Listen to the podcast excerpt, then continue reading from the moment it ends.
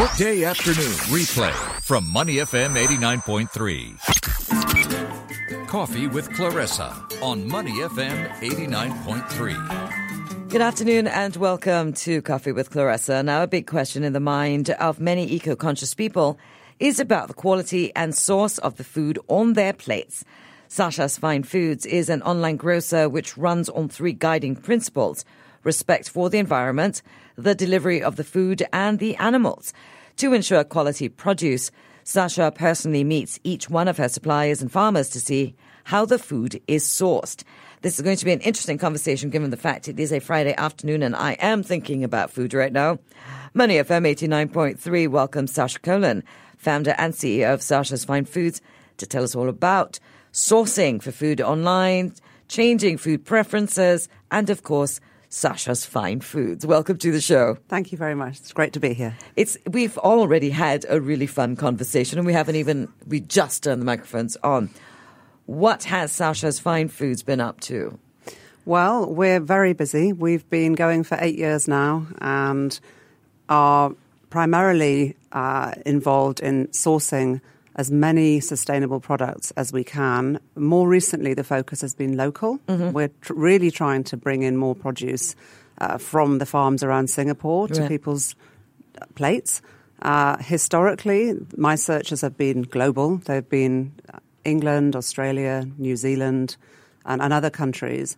But but more more recently, mm-hmm. our focus now really is is Singapore, which is amazing. It mm-hmm. kind of uh, really ticks the final box for me uh, in the sourcing of our products. Well, that wouldn't have been possible several years ago, though. Maybe when you started, that would already have been a challenge to find local produce. Yeah, I I, I, found I found it impossible to be honest. Mm-hmm. There, uh, I did look because I came from England, where the culture is very much about sourcing locally. And I arrived here, and I know it's a, a, small island, but I hadn't appreciated that, that really at that point, very little was actually grown on the island.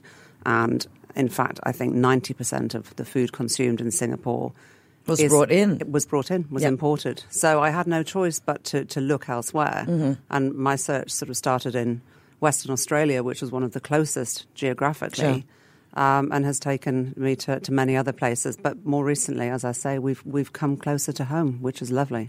I think that I've noticed in the last few years that there there is actually a concerted effort of the government as well as as us, the members of the public, looking at that carbon footprint.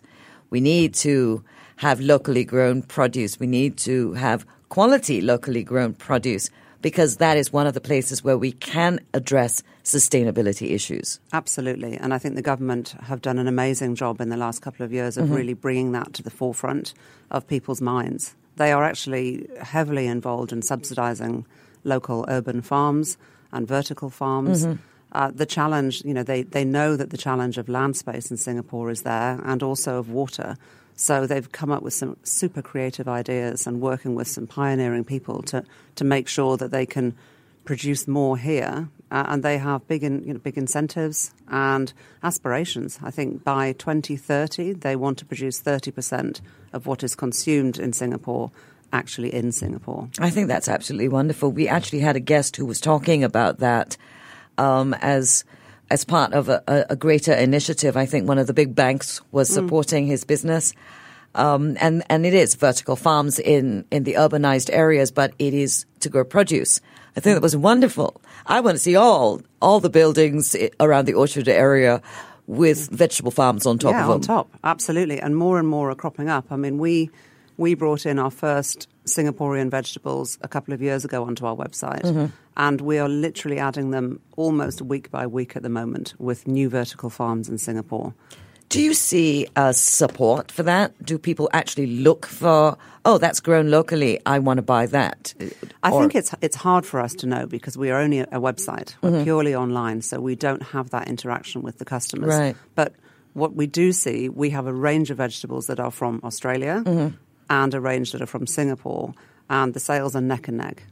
Oh, that's interesting. Yeah, so I don't think people have a problem with sourcing from Singapore. Right. I think our job is, as we grow our selection of products, is to shout about it more because I do think a lot of people particularly people that have come from overseas where they're used to that culture of sourcing locally, I think it's a it's a key message, and people really will want to support it. All right, we are speaking to Sasha Colan, founder and CEO of Sasha's Fine Foods. Let's take a step back.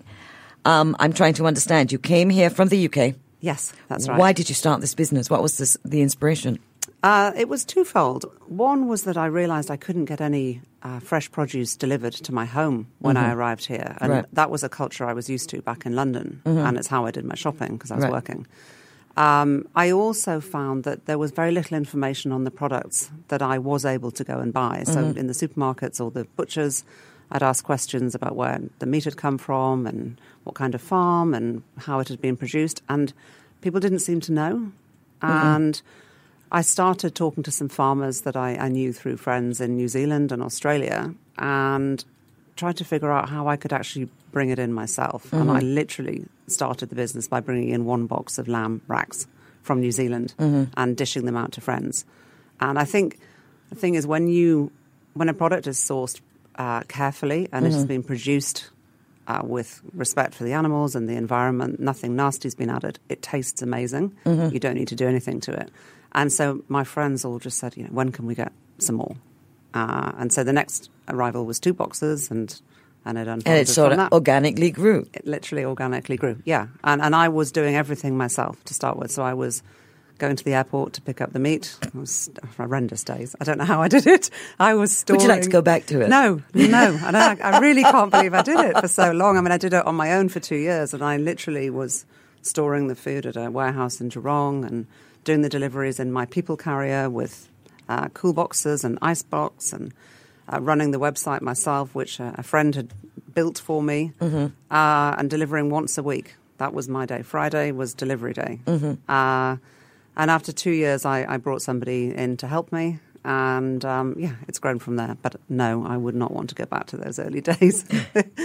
I can imagine. What makes, what do you think makes Sasha's Fine Food stand out in this space? I mean, you, there are other people who do online groceries. Yeah, and absolutely. deliveries. So when we started, it was it was quite an empty space, Mm-hmm. and uh, eight years down the line, it's it's actually a very crowded space Right. now.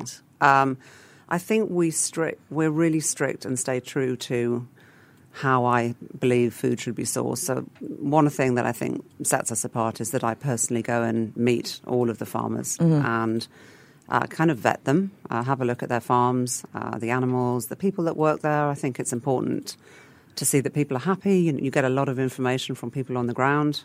Um, so I do that, and that's a big part of what I do now. Um, and the other thing is actually customer service, which um, I think is How do you do customer service when you're an online business? we we have to be extremely responsive. Mm-hmm. So if anyone uh, has a question or an issue, we need to be really helpful and responsive. But also, we employ the most amazing drivers. Okay. So they are.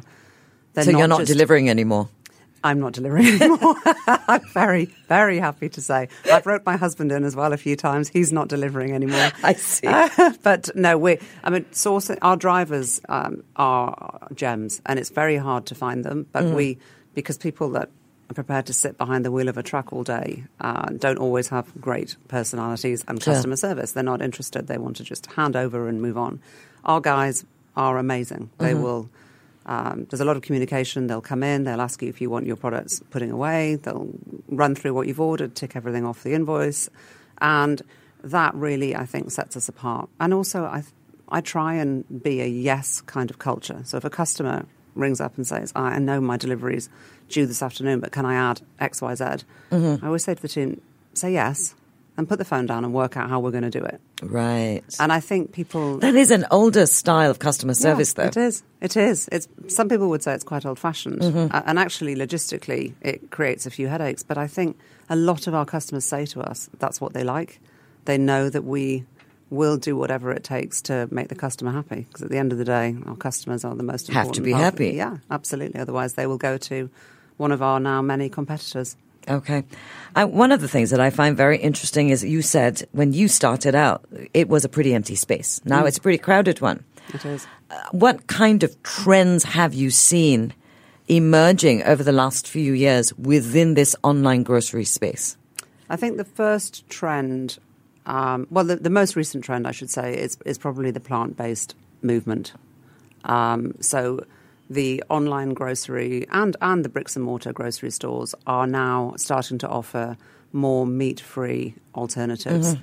And I think that's a big trend. Um, I started looking for those kinds of products back in 2017. Mm-hmm. It's taken me a while. Um, I think the industry has got a lot better in the last 18 months because It doesn't taste like cardboard anymore. Absolutely. And a lot, you've no idea. I mean, some of the tasting sessions I did, um, I, I, I did a couple of trips when I was super excited and, and literally came back saying everything tastes of cardboard, it's got a terrible texture.